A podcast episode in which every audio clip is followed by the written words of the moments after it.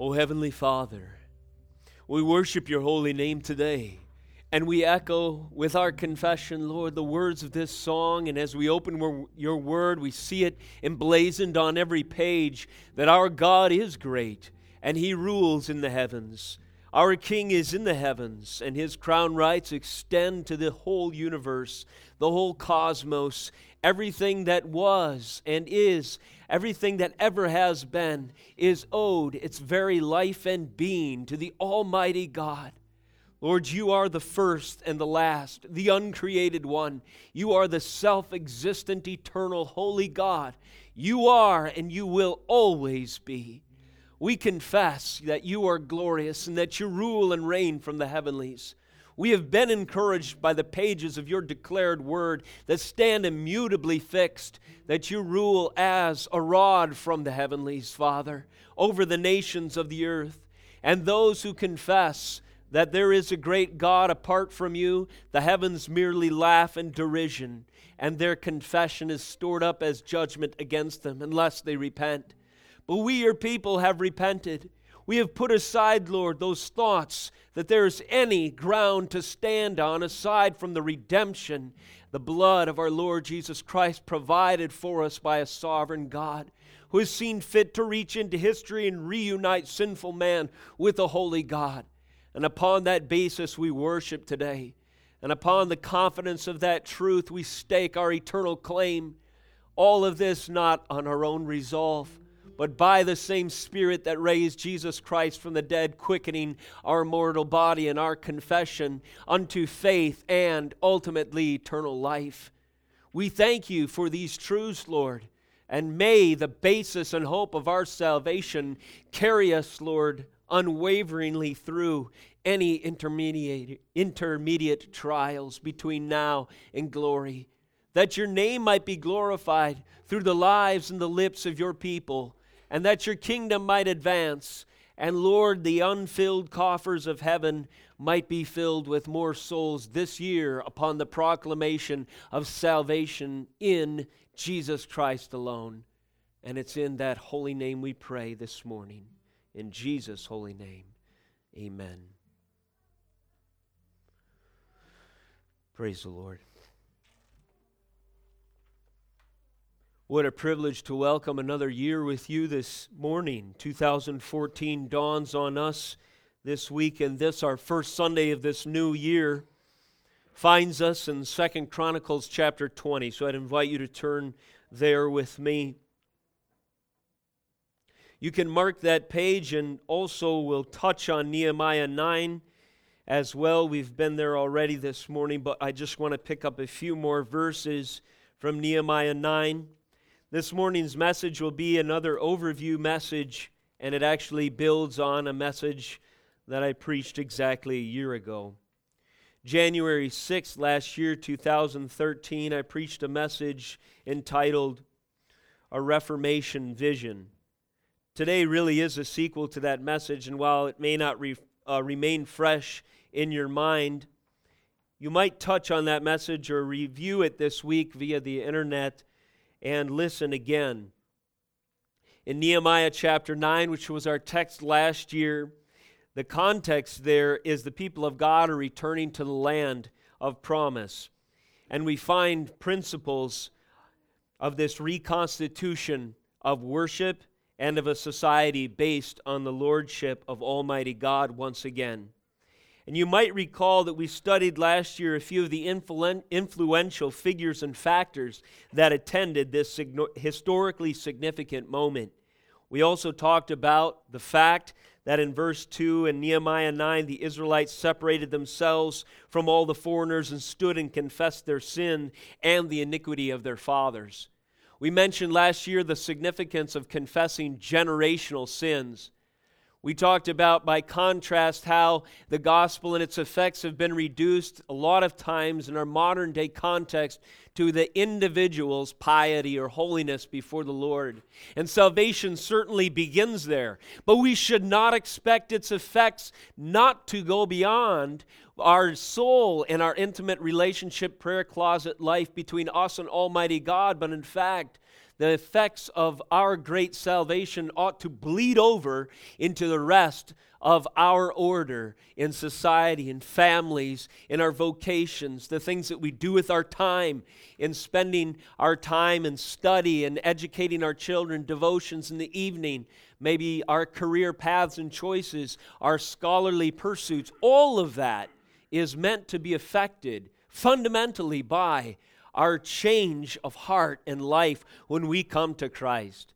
The Old Testament is helpful in applying principles like that more comprehensively than we may be used to today. We are to confess our own sins, but we are also to confess the sins generationally that have rendered us impotent as a people from declaring the glory of God. I'm freshly reminded in the confession of the people of God of old how much repair is needed in our day.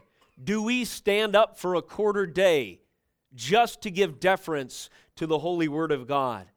Are we willing to make a stand as people to say, we'll allocate because God is worthy a quarter of our day simply to worship Him? As these events unfold, and they really are significant, and as much as they evidence a fundamental belief in the Lordship of the Almighty God and the implications of His sovereignty for the organization of this people, a go on to stand on the history that they saw God as sovereignly directing that gave them the providential course and foundation where they stood that very day in the book of Nehemiah. And those were the verses we read earlier this morning. As they began to recount their own history and to worship God simultaneously. Recounting history and worshiping God simultaneously. That brief introduction and overview of last year's message brings me to the title of today A Textbook Awakening. The title of this morning's message is A Textbook Awakening. It's a play on words, really, to illustrate two truths. First of all, the Bible defines revival. The Bible defines awakening. The Bible, in short and in summary, defines hope for the future. That's a very basic statement for us, and it should be taken very one as if it were Christianity 101 for us as Christians. But it's easy not to consider it so because there are competitions, there are impostors and counterfeits to revival. When we say the Bible defines revival, the Bible defines hope for the future, we are saying in the same breath that the Bible repudiates any counterfeit hope for the future.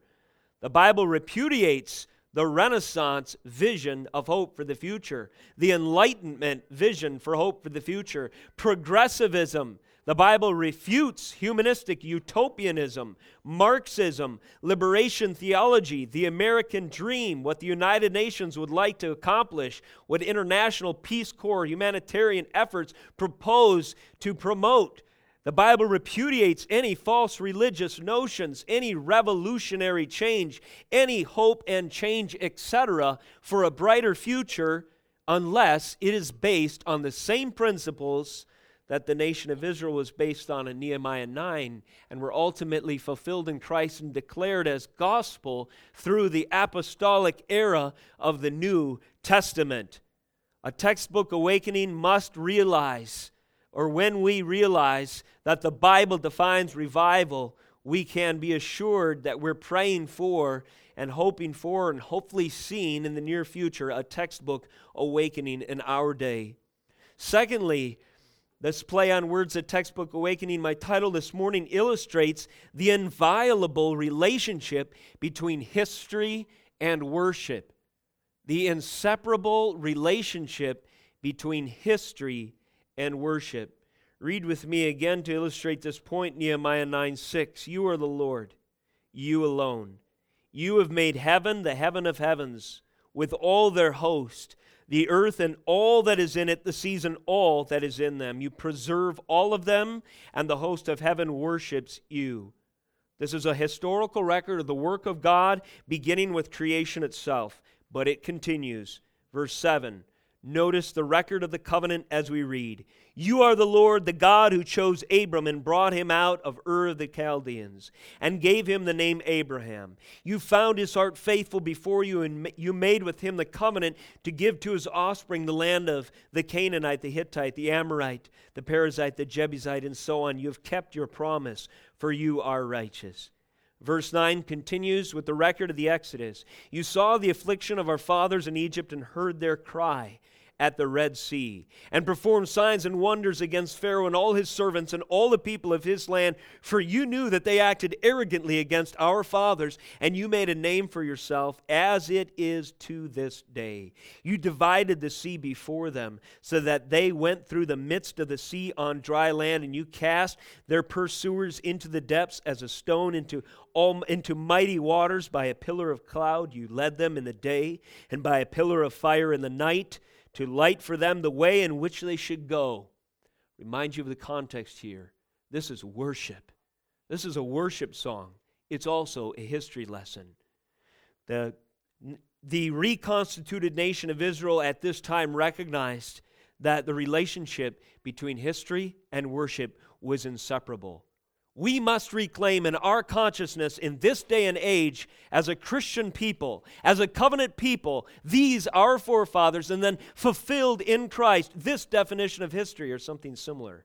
History is, for us, believers, the recordation of the glory of God in relationship to time. This book right here is a precious historical record, unparalleled, peerless in all of history. There is no equivalent. There is no competitor for the record that we have of the glory of God in relationship to time in the pages that you hold in your lap today. Why? It's because of this principle that the definition of history ultimately if it's to be any of any valuable service to us is a recordation of the glory of God in relationship to time. And it doesn't matter where you're born on that continuum.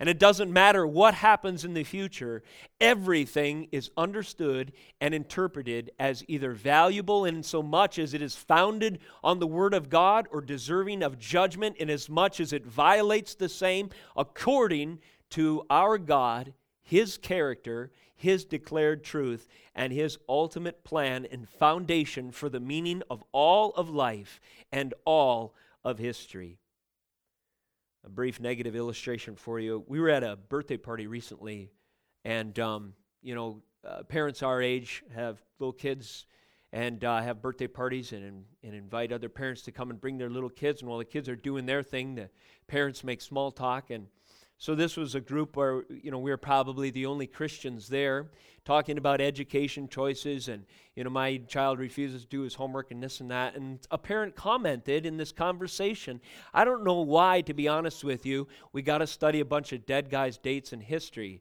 Why would we even? Why do we dwell on the past?" And there was this sort of disdain for the record of history, even generally or secularly speaking, in the education of their children. It was only half in jest. I, it, really, you could tell that underneath that statement, that flippancy and disregard for the meaning of history demonstrated a cultural tendency to not understand what history is and certainly not to value the glory of God and the recordation of His glory in relationship to time, nowhere even close. I'd love to tell you that, you know, I piped right up with a great um, educational little mini seminar to bring our perspective around again, but instead of that, I resorted to a little sarcastic cynicism and simply said that, you know, this conversation could serve as well as any to demonstrate the problem in America today.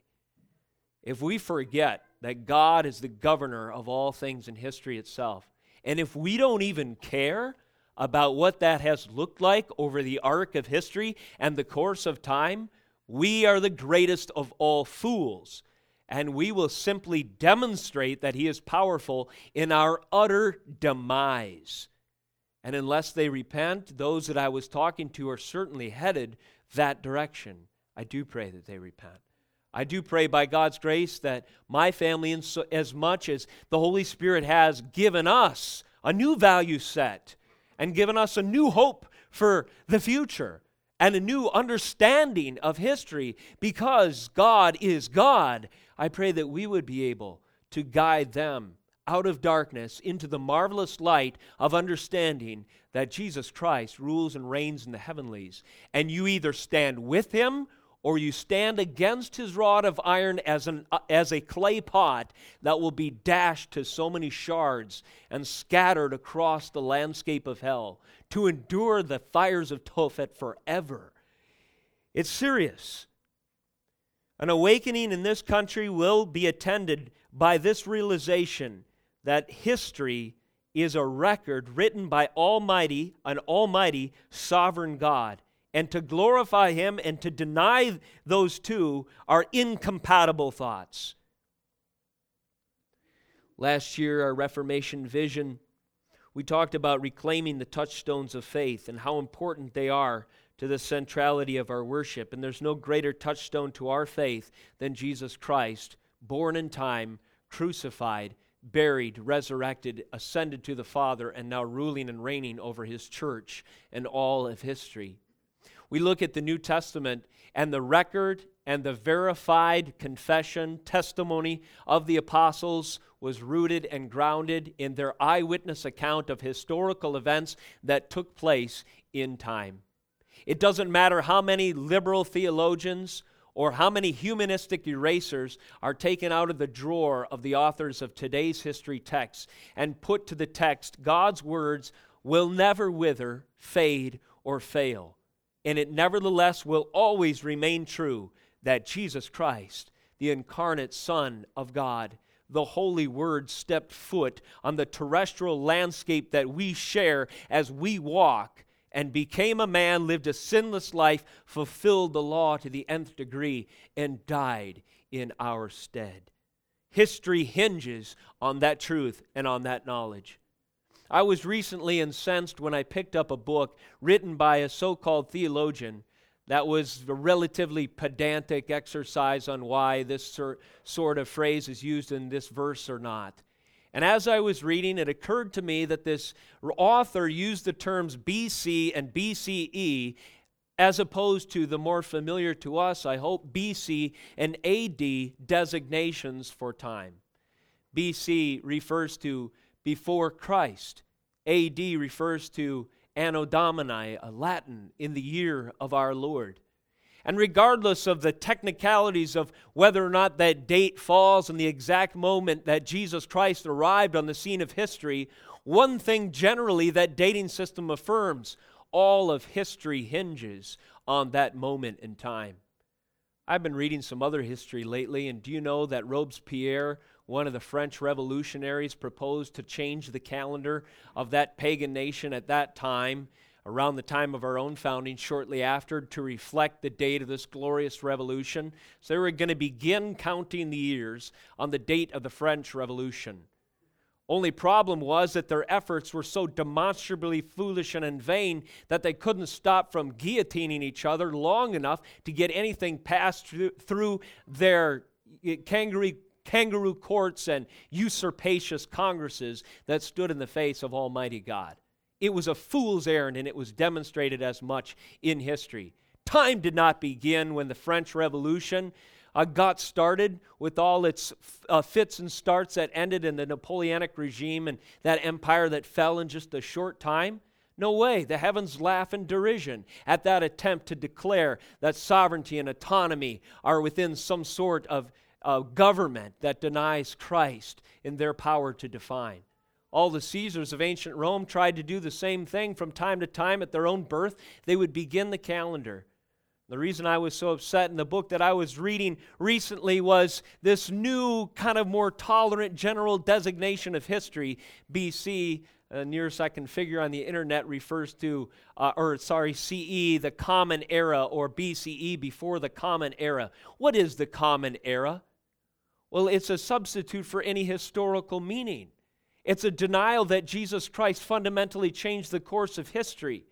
It's a whitewashing with a political correct brush of the real essence of our faith and things that will stand. It's just a denial of the same.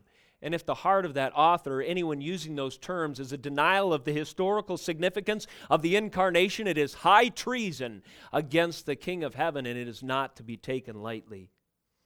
I'm in danger of overcorrecting in that regard. Please note as I make that judgment call, again, it's the heart that counts.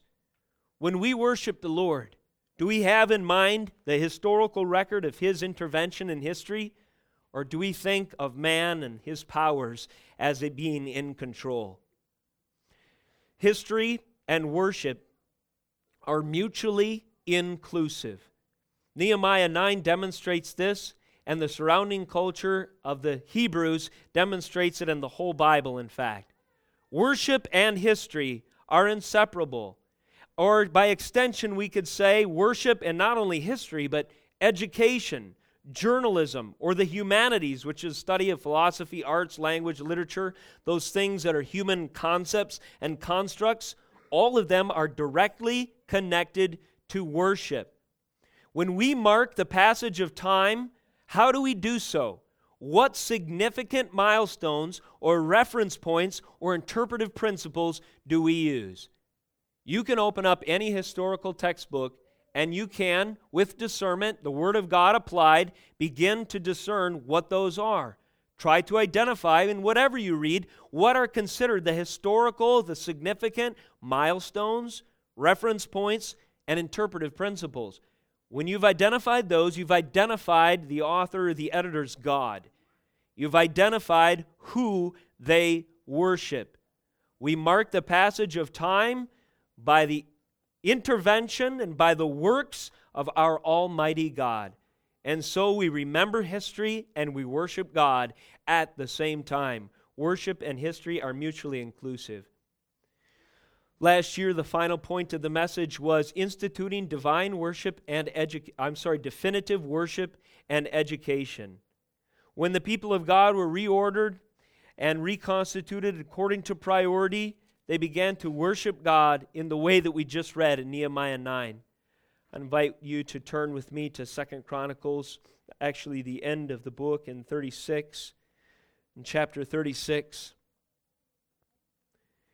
At the end of Second Chronicles, we find that this book was written for the express purpose of having a historical textbook for the people of God, probably around that time.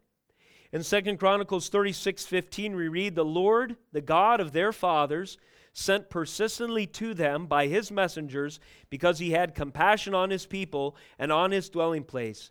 But they kept mocking the messengers of God, despising his words and scoffing at his prophets, until the wrath of the Lord rose against his people until there was no remedy. Verse 17 Therefore he brought up against them the king of the Chaldeans, who killed their young men with the sword in the house of their sanctuary, and had no compassion on young man or virgin, old man or aged. He gave them all into his hand. This is the record of the Babylonian exile. We have this interesting note in verse 21 to fulfill the word of the Lord by the mouth of Jeremiah until the land had enjoyed its Sabbaths. All the days that it lay desolate, it kept Sabbath to fulfill 70 years. Even though the land was under judgment at this time, even though there were pagan kings who had declared themselves more powerful than God, and they felt that they were uh, deserving of that uh, title and designation because they had reduced the temple vessels to war trophies. Nevertheless, the record of the Chronicles uses biblical interpretive principles to understand history. They knew that the only reason that they were in captive is, captivity is because what Isaiah said was true. Assyria and Babylon were instruments, rods in God's hand to bring judgment on the Israelites. They didn't get away with anything, they only served God's higher purposes. And interestingly enough, we see that the, the duration of their captivity directly correlated to the word and law of God. Why were they in exile for 70 years? Because the land every seventh year was supposed to receive a Sabbath. That is, it was to rest so that it could be reconstituted for their health, but ultimately for them to honor God's dictates to them and to ultimately say, You are our provider, not our own two hands. And since they were in violation for some 490 years or so of these commandments, God said, For every Sabbath you've missed, every Sabbath year the land has missed, thus you remain in exile. Do you see here that these are not chaotic, random events? This is far different than the way our journalists from any of the major media networks record history today. Generally, we see no relationship between the Word of God and events as they unfold before us. Not so in the Word, not so in the Bible. Verse 22 Now, in the first year of Cyrus, king of Persia, that the word of the Lord by the mouth of Jeremiah might be fulfilled, the Lord stirred up the heart of Cyrus, king of Persia, so that he made a proclamation throughout all his kingdom and also put it in writing. Thus says Cyrus, king of Persia, the Lord, the God of heaven, has given me all the kingdoms of the earth and has charged me to build him a house at Jerusalem, which is in Judah, where whoever is among you of all his people, may the Lord his God be with him. Let him go up. That is the close of the book of Chronicles. You don't need to turn there, but at the beginning, it opens with, we won't read it this morning, but nine chapters, I believe, of genealogies. First Chronicles opens just to give you a feel for, we'll read just a couple verses in chapter 1 of First Chronicles. Adam, Seth, Enosh, Kenan, Mahalalel, Jared, Enoch, Methuselah, Lamech, Noah, Shem, Ham, Japheth. Do you recognize those names? the very beginning of time with Adam, the beginning of the generations, and so it proceeds. From Adam to Abraham, the, the lineage, the genealogy is given. From A- Abraham to Jacob, and then a genealogy of David, then the descendants of David, the descendants of Judah, the descendants of Simeon, the descendants of Reuben, descendants of Gad, the half tribe of Manasseh, descendants of Levi, descendants of Issachar, descendants of Benjamin, Naphtali, Manasseh, Ephraim, Asher, then the genealogy of Saul, a genealogy of the returned exiles, Saul's genealogy repeated, and then chapter 10, the death of Saul and his sons, and the narrative begins with the record of the kings of the northern and southern kingdoms. I hope you uh, join with us in reading the Bible through this year, and some of us have committed to do so chronologically. It's interesting because this week in my chronological reading, Genesis chapter 1, 2, and 3 were dovetailed with Chronicles. Why? Because the record, the chronicler, around the time of the return of the exiles to Israel, didn't say, hey, let's just not look, the past is the past. Let's not. Uh, you know, let's be forward thinking here. Why would we dwell on those former things? That was not their attitude and mindset. But in setting forth a record of God's work among them, a history that was a recordation of the glory of God in relationship to time, the chronicler began with one word, one name that represents the beginning of the human race Adam. And he brings the history of God's work in relationship to the events that his people have experienced all the way up to that present day. Point number one, and this uh, message has taken me a while to get here Old Testament context. The historical title of the book of Chronicles, which would include 1st and 2nd, was this The Chronicle of the Entire Sacred History. Chronicles is merely a summary definition, an abbreviation of that longer title The Chronicle of the Entire Sacred History. And Nehemiah 9, when the people went back and when they honored their God again, and history and worship came together, they began to recount the deeds of the Lord. But it didn't stop with that quarter day of worship, it continued with a written record. A chronicler, we don't know who it was, was commissioned around this time to write down the acts of God in history from Adam to the present.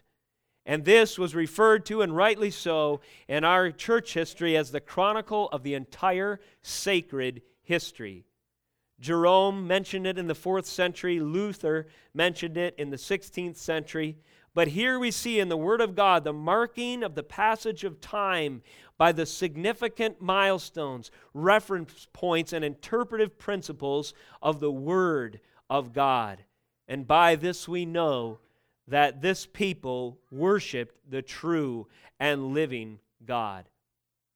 This was a cultural necessity to both glorify God and incorporate education into their confession that God rules from the heavenlies. We mentioned a definition of culture last year. This is taken from our modern view of culture from Webster's dictionary. I believe this is an accurate statement. What is culture? It is the integrated pattern of human knowledge and belief that depends upon the capacity for learning and transmitting knowledge to succeeding generations. Again, what is culture? It's the integrated pattern of human knowledge and belief that depends upon the capacity for learning and transmitting knowledge to succeeding generations. History and worship come together and they form culture. If there's a discrepancy between what we think of as history and what we think of as worship, more often than not, you can look at what people consider history and you can find who their true God is. They're probably just a hypocrite in their confession. And much of the church, I'm afraid, falls into that category. If we are to return to a biblical vision for upholding the glory of God comprehensively, it is incumbent upon us to recognize the chronicle of the entire sacred history, to see and to savor the work of God in the affairs of man, and then to take the principles of God's word and to keep them in our mind to understand the goings on in our world today. One example. A few weeks ago, I saw the newspaper and had an interesting little article in the corner. One a few years ago I would have totally dismissed or maybe even agreed with, uh, generally speaking. Mark Dayton, our governor of this state, mentioned that the blue laws were antiquated. The blue laws were a reference to the Sabbath incorporated into the civil laws of our nation at one time. It's come to my attention recently that whole cities like Philadelphia ground to a halt one day a week because the leaders of even the civil sphere recognize that as a created ordinance, God instituted a six day work week, and on the seventh he rested, and man would be in violation and arrogant and arrogantly dishonoring of him if he didn't do the same. And so it was that blue laws were incorporated all over this nation, the Sabbath laws.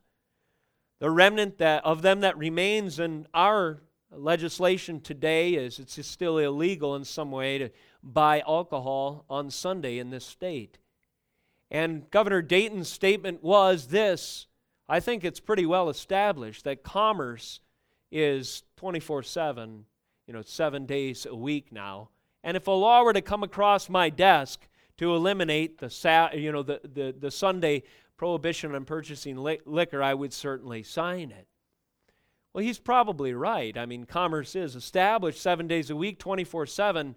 But would it be right to sign that bill?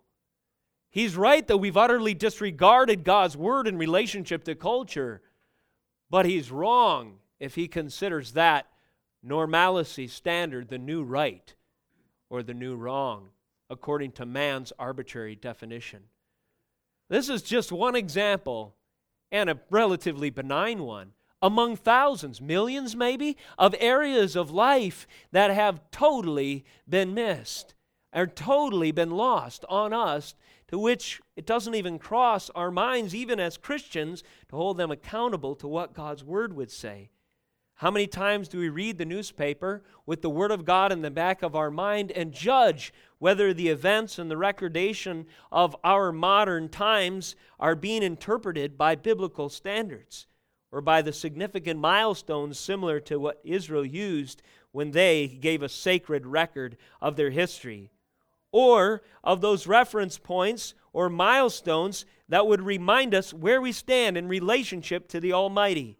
If we were to use such a standard, we would find a hundred reasons to repent with every issue of every popular newspaper. But it is generally lost on us. It needs to be reclaimed. First Chronicles 1 begins with Adam. Second Chronicles 36 closes with the return of Israel to the land of the promise. Where we're what do our chronicles say these days? Today I mentioned one humanistic chronicle that recorded the events of the uh, French Revolution. I find that era of history particularly interesting, especially as a contrasting study to our own uh, constitution and our own foundation as a nation. Inspired by the events of the American Revolution, the French Revolution got underway. But the consequences of that effort were so starkly different. It is just amazing in its dramatic, uh, in what it dramatically illustrates. Well, one thing that was clear to me as I was reading a record of these events is that editors of secular history books don't understand the difference. When Robespierre went out there and instituted the festival for the divine being, they don't recognize that that is utterly and completely different from saying Jesus is Lord. You cannot build a people, a nation, or a meaningful festival or a codify a section of laws and deny the author of righteousness. It will fall apart, it will be a demonstrable failure. As big as the Lord providentially allows it to get, will only increase the fallout when it utterly crumbles and decays. And we're in danger, having left the foundations of our social order, of incurring something similar. As I was reading in this history of the French Revolution, I noticed back to back on the same page, first of all, a reference to the first confiscatory draft in modern times, and secondly, and the consequences of what that meant. In other words, in their relatively decentralized state, the nations of Europe had wars all the time prior to the French Revolution, but they tended to be smaller affairs with minimal loss of life compared to today. But the French Revolution changed all that when they nationalized the war effort and began to draft people into the armed forces. And now, when nation rose up against nation, it wasn't just hundreds that would die, but it was thousands. And indeed, as the modern era unfolded, it was millions. In that same chapter, on the same page, when I'm reading these things, it, there was also a record of Enlightenment philosophers of the day that thought man had advanced in his reason so far that war as we knew it would soon be obsolete. That power structures of this modern era would come to the table, like the United Nations or something, and they would say, Well, let's be clear here. Let's be reasonable. This is my strategy. This is your strategy. It's pretty clear that we'll win, so why don't you just give us these territories? They imagined that all international conflicts would be solved merely through negotiations. What fools were they? What fools were they? But more shocking still, the editor of this historical record didn't recognize this palpable contradiction on the on the, the own pages, his own pages that he was writing before him. The wisdom of man proves foolishness. If you think that you are the Prince of Peace, you will be judged a fool by an increase in death, an increase in violence and such has marked the past century and a half or more of the modern era in human existence unparalleled death, unparalleled destruction. But the Bible gives us the real questions to ask. Why is that the case? It's because we don't consider history a sacred chronicle of God's work in the affairs of man anymore. And the church has been negligent in their duty to point that out. J. Gresham Machen, Machen writes, Aaron sent me this quote earlier this week modern culture is a mighty force. It is either subservient to the gospel or else it is the deadliest enemy of the gospel. For making it subservient, religious emotion is not enough. Intellectual labor is also necessary, and that labor is being neglected. The church has turned to easier tasks, and now she is reaping the fruits of her indolence. She must battle for her life. In short, Machen is saying that because we haven't declared Jesus as Lord over culture, we're being swallowed up. And if he were not to preserve a remnant, we could be utterly erased or marginalized into obscurity. Thank God for his sovereignty, and that will never ultimately be the case. But let us hear the word of God and repent. Let us begin to see that the record of history and worship are one and the same, and who we elevate on the stage and the platform and the soapbox of significance is ultimately our God. And if we place hope in man, our hopes will always be dashed in this life, but more significantly so in the next, as we reap the futility of placing faith in another God but the Almighty in hellfire and damnation. Second point in this message an example of application. We're talking about a textbook awakening this morning. And first of all, we've learned from the Old Testament context, I trust, that a chronicle of sacred history was given to us and ought to provide a pattern for our interpretation of events today. But secondly, how is that chronicle valuable to us? How can we look at the Old Testament, for example, and find applications for life today? Does Jehoshaphat, for instance, have any relevance on today's scenarios and situations? Turn with me now to our text that I said a long time ago we'd get to, Second Chronicles 20. Second Chronicles 21 through 23. What are we to learn and apply from this text? Let's read here a record of civic or public contrition, repentance, and God answering the prayer of this people. After this, the Moabites and Amorites, and with them some of the Meunites, came against Jehoshaphat for battle. Some men came and told Jehoshaphat. Jehoshaphat was a king at this time over Judah. He was the ruler, the civic ruler of the people of, of God. He was markedly different in his rule, though, and this was a high point in his reign. He began to do some things that grounded his nation and solidified his leadership under God to a successful degree. And we re- read this account as follows A great multitude is coming against you from Edom, they told the king here, from beyond the sea, and behold, they are in Hazazon Tamar, that is, Engedi. Then Jehoshaphat was afraid and set his face to seek the Lord and proclaimed a fast throughout all Judah. And Judah assembled to seek help from the Lord. From all the cities of Judah, they came to seek the Lord. Notice what's happening here? A crisis has come and visited the people. At least so far, we have common ground with most Americans today. I meet every, people on the street all the time in the course of my business dealings who would admit that we're in a time of crisis. There is few that disputes that we have problems. Perhaps only the most um, self-deceived or those who don't have the reasoning about them would, would, would say that we live on a trajectory that's moving towards health and happiness. It's hard to say that when the felt effects of a declining economy, increasing uncertainty, and unrest surround us all the time in the course of our daily affairs in this nation. So a crisis has visited us as a people, just as a crisis visited the people under Jehoshaphat. But notice the difference in the response. What did the ruler of God's people do? Well, first of all, though he was afraid, he set his face to seek the Lord. Wow. Could you imagine such a thing happening on a wide scale in the public sectors of our culture? Secondly, he proclaimed a fast throughout all Judah.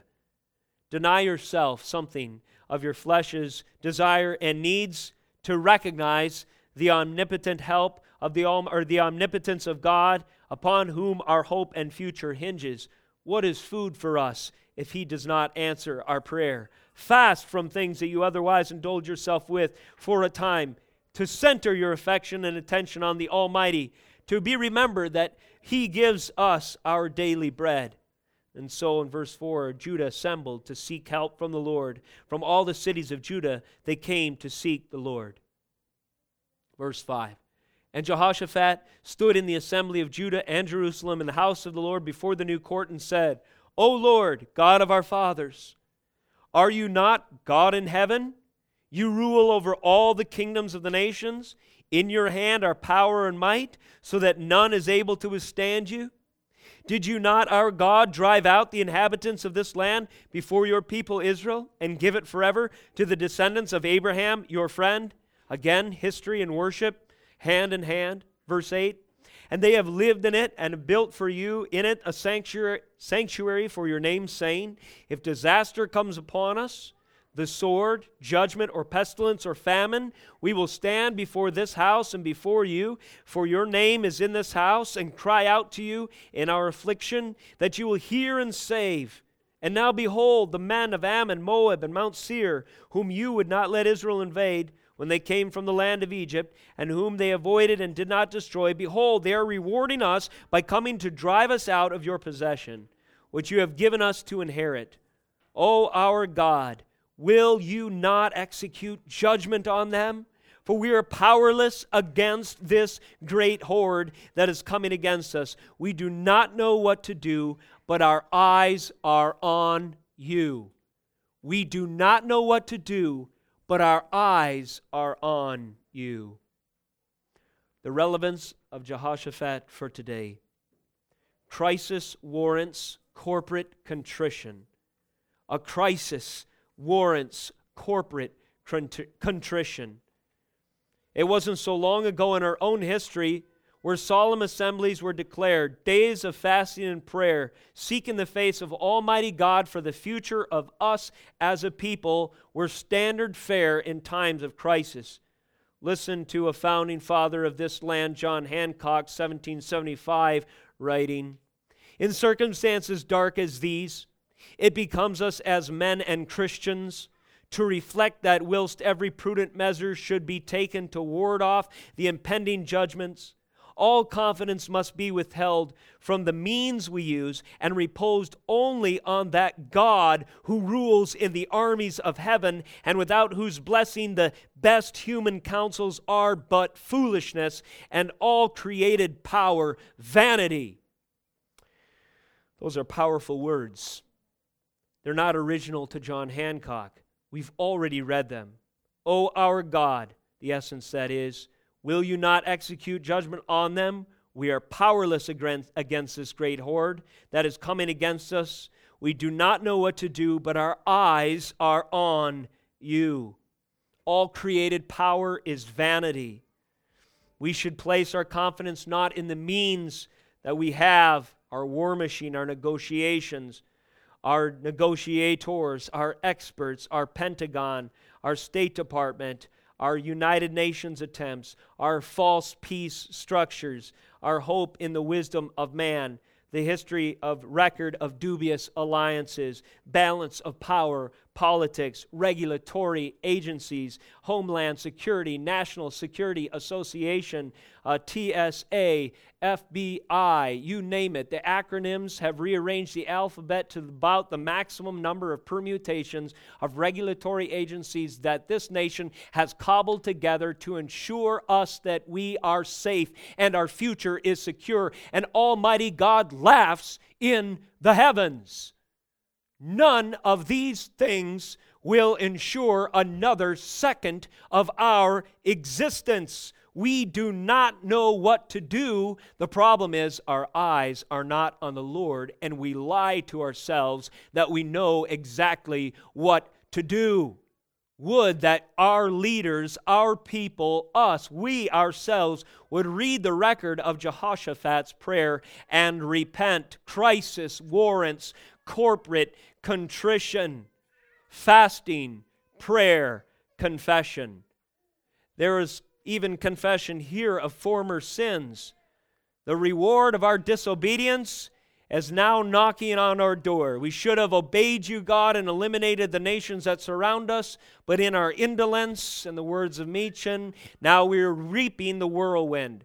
Yet in this limited judgment was opportunity for repentance. Jehoshaphat, the people recognized it. They cried out to the Lord, who is merciful and answers the cry of his church, and gave them undeserving answer to prayer.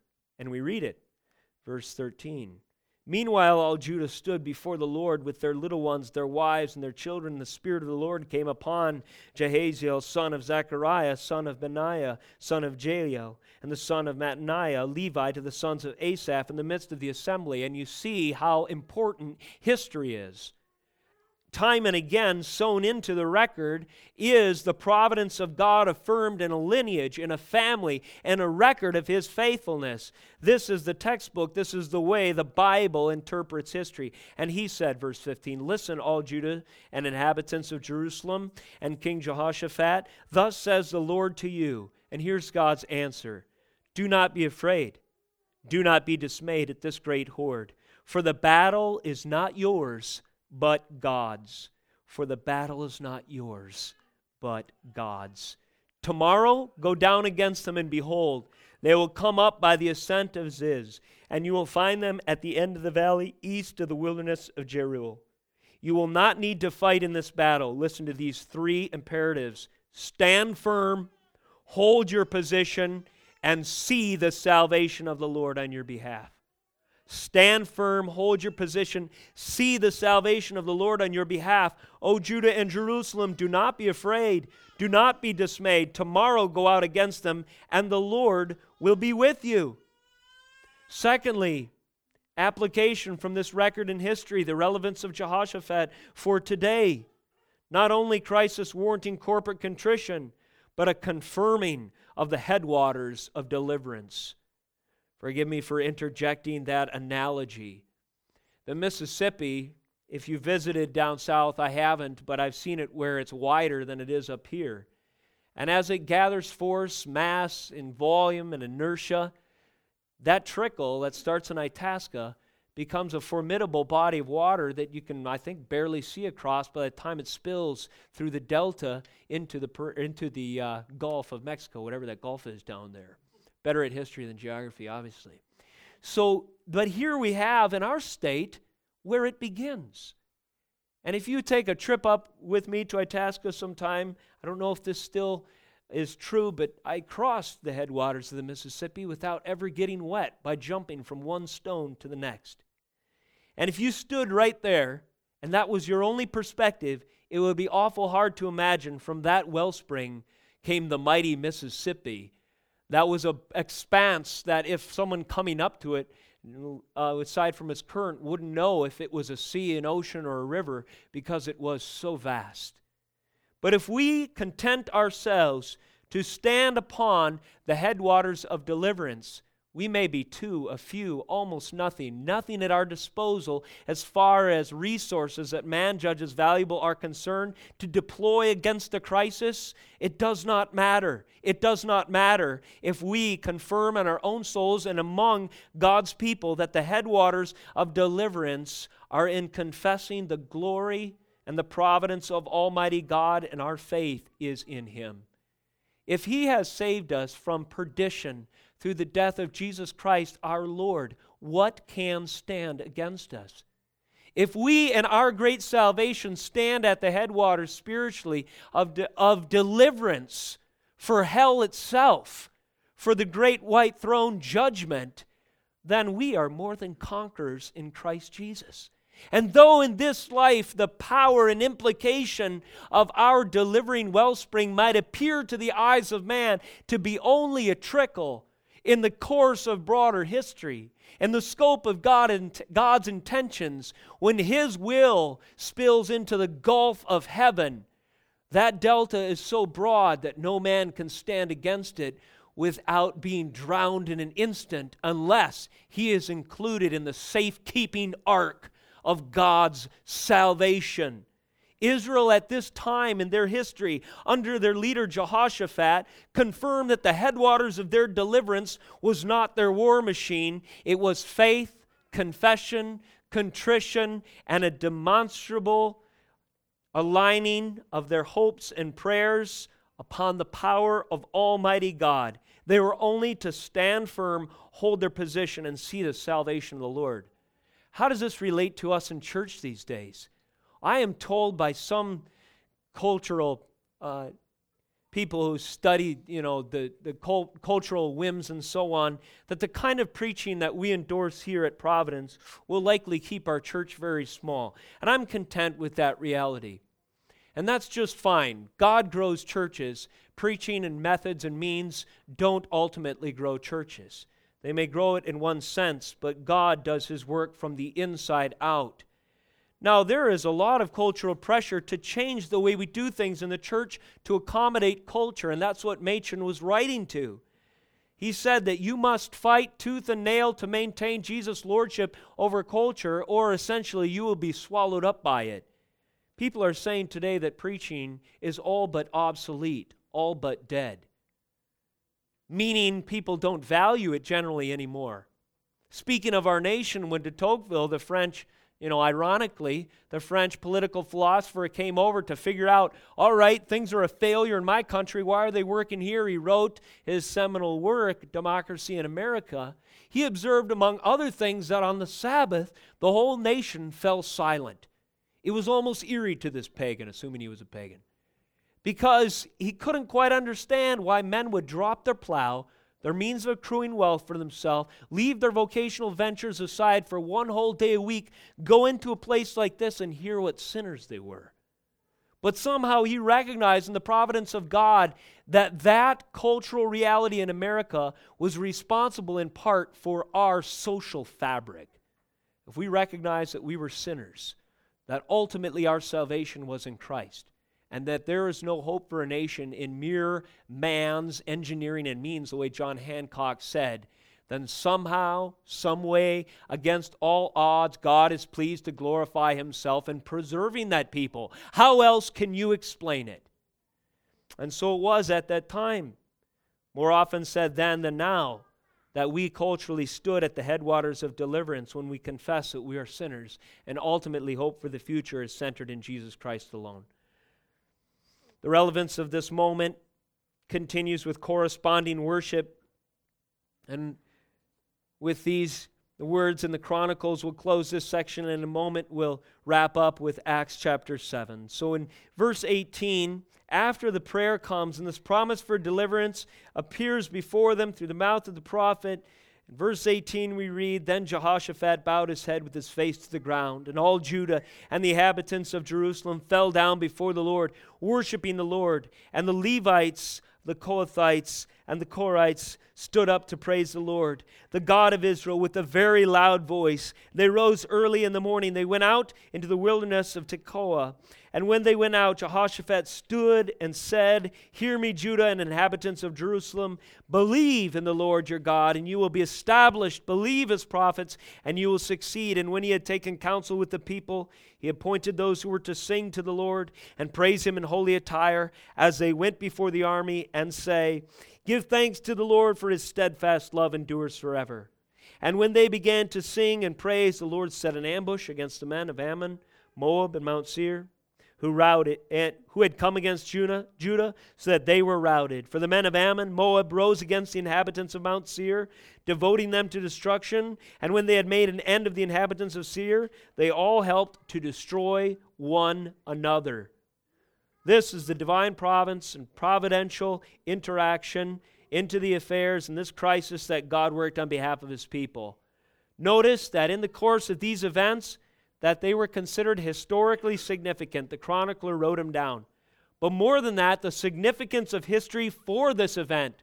The people's attention and faith was brought to bear by remembrance of the Lord's work among his people. And so, in this context of affirming the glory of God, God was glorified and he, be, he answered the prayers of the people, and both could be done because they were aligned with his will and purposes in a positive way.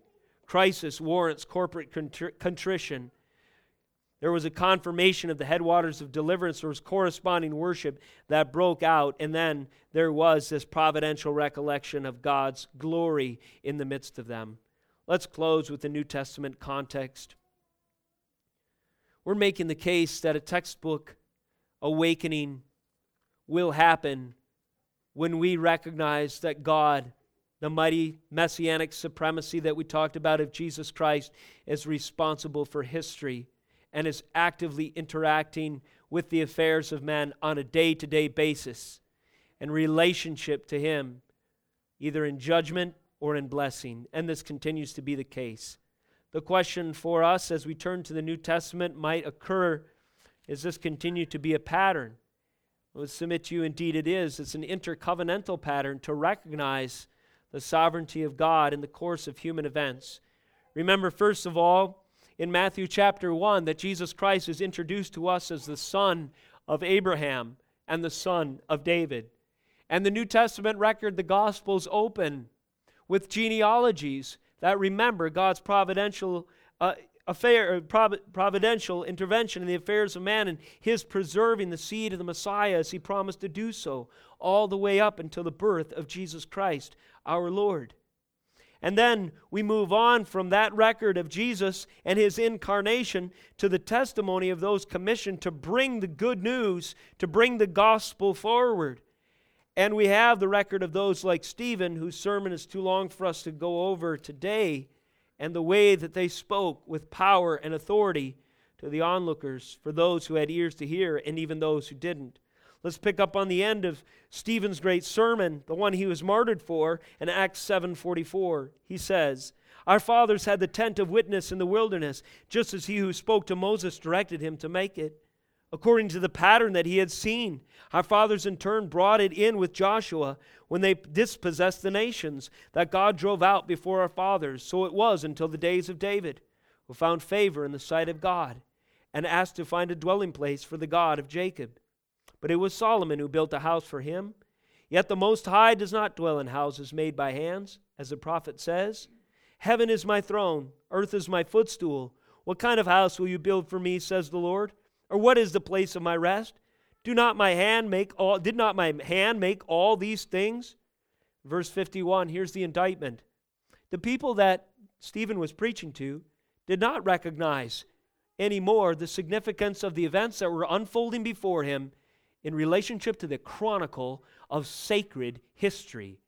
And because of their stiff necked obstinance to the Word of God, this is what the apostle proclaimed, verse 51 You stiff necked people, I should say the deacon proclaimed, Stephen, you stiff necked people, uncircumcised in heart and ears, you always resist the Holy Spirit, as your fathers did, so do you.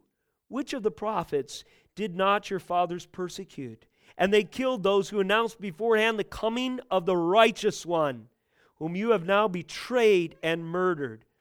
You who received the law as delivered by angels and did and did not keep it.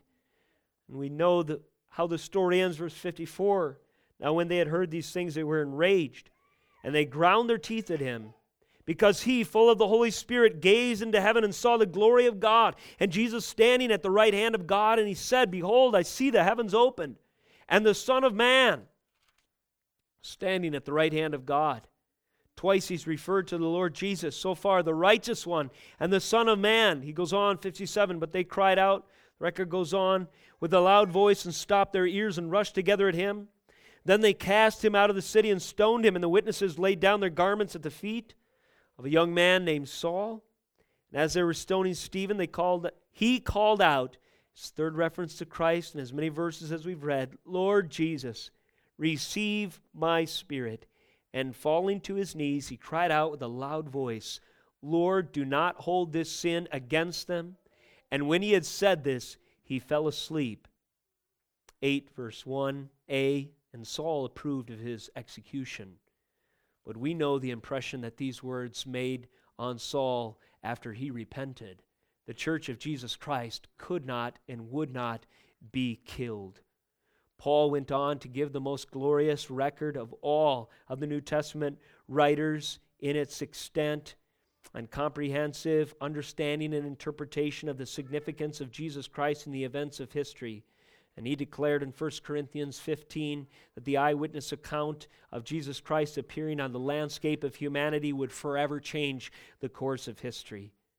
But as we see this new covenantal example of understanding the relationship of historical events to the lordship of Christ, it's important to see that Stephen, this is just, I only read you a few verses, but almost the entirety of his sermon was a record a textbook record of God's control, government, and intention over history. And he says, because the people he was speaking to did not honor it as so, they did not recognize who Jesus was, they didn't know that they were to place their faith in him. And in fact, they were angered by his presence and slaughtered him on the cross and remaining stiff necked and uncircumcised, inasmuch as they didn't repent before the whole council of God, they picked up stones to destroy the one man in this moment who had the ability to show them their sin and error. May it not be said of us. May we humbly submit to God's full disclosure and the record of His word throughout all of history. As we pray this year for God to move in the affairs of this nation, let's pray for a textbook awakening, an awakening that's defined by biblical terms, and an awakening that recognizes the relationship between history, education, journalism, humanities, culture, literature, philosophy, the arts, and every area of life, the connection between that and worship. A New Year's resolution for us, perhaps we could say a couple, but this morning, I'd encourage you to sign up to read the Bible through this year. There's a sign up sheet in the back. If you are committed to, in your heart, read through the Bible this year, you can get a plan sent from Providence to you, or you could grab anyone that you want to. That's one way that we can familiarize ourselves with the whole counsel of God. Secondly, let's remember and proclaim through communion this morning the significance of the historical event of Jesus Christ, our Lord. And thirdly, I'd like to issue a call to fast. This week, I would encourage you to join me starting Monday all the way through till next Sunday in fasting from something. Just denying your flesh something of gratification for a spiritual purpose.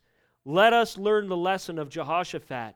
Take seriously the crisis moment we're in and practice corporate contrition. We may not have the opportunity to be joined by our civil leaders to do so, but nevertheless, we, his people, remain without excuse. Let us bare our souls in humility before the Lord in fasting, prayer, and confession of our sins. Related to this, I would ask you to pray for me because on January 22nd, I've been invited to speak at the courthouse of Crow Wing County for a March for Life event. And my intention is to bring a much shorter message than the one I did today to the courthouse steps of that figurative place of control or centrality in our little society here in hopes that God might be glorified in announcing that the only worthy response to the events today of today and his lordship is to publicly confess our sins, to fast and pray that he might heal our land. Let's transition in prayer. O heavenly Father, as the dawn of this new year is upon us, we also want to recognize, Lord, that the dawn of history has been upon us since our Lord Jesus Christ entered into flesh and was born of a woman and provided for us, Lord, the substitutionary sacrifice that only hope for ultimate salvation. We thank you for this truth. It certainly undergirds every hope for deliverance for every believer, not only in this room, but across the globe, and every one of your faithful servants made so by your Spirit who have ever and will ever live. Help us to remember and proclaim that fact, Lord, today as we celebrate communion together. And help us to busy ourselves with a life direction of repentance that would revisit and apply your word in more bold, more boldly and more consistently and more zealously than we've done to this date, in order that when you return or when you call us home, you might find us faithful about the great commission task of kingdom building for your glory and namesake. And it is in your name, Jesus Christ, we pray. Amen.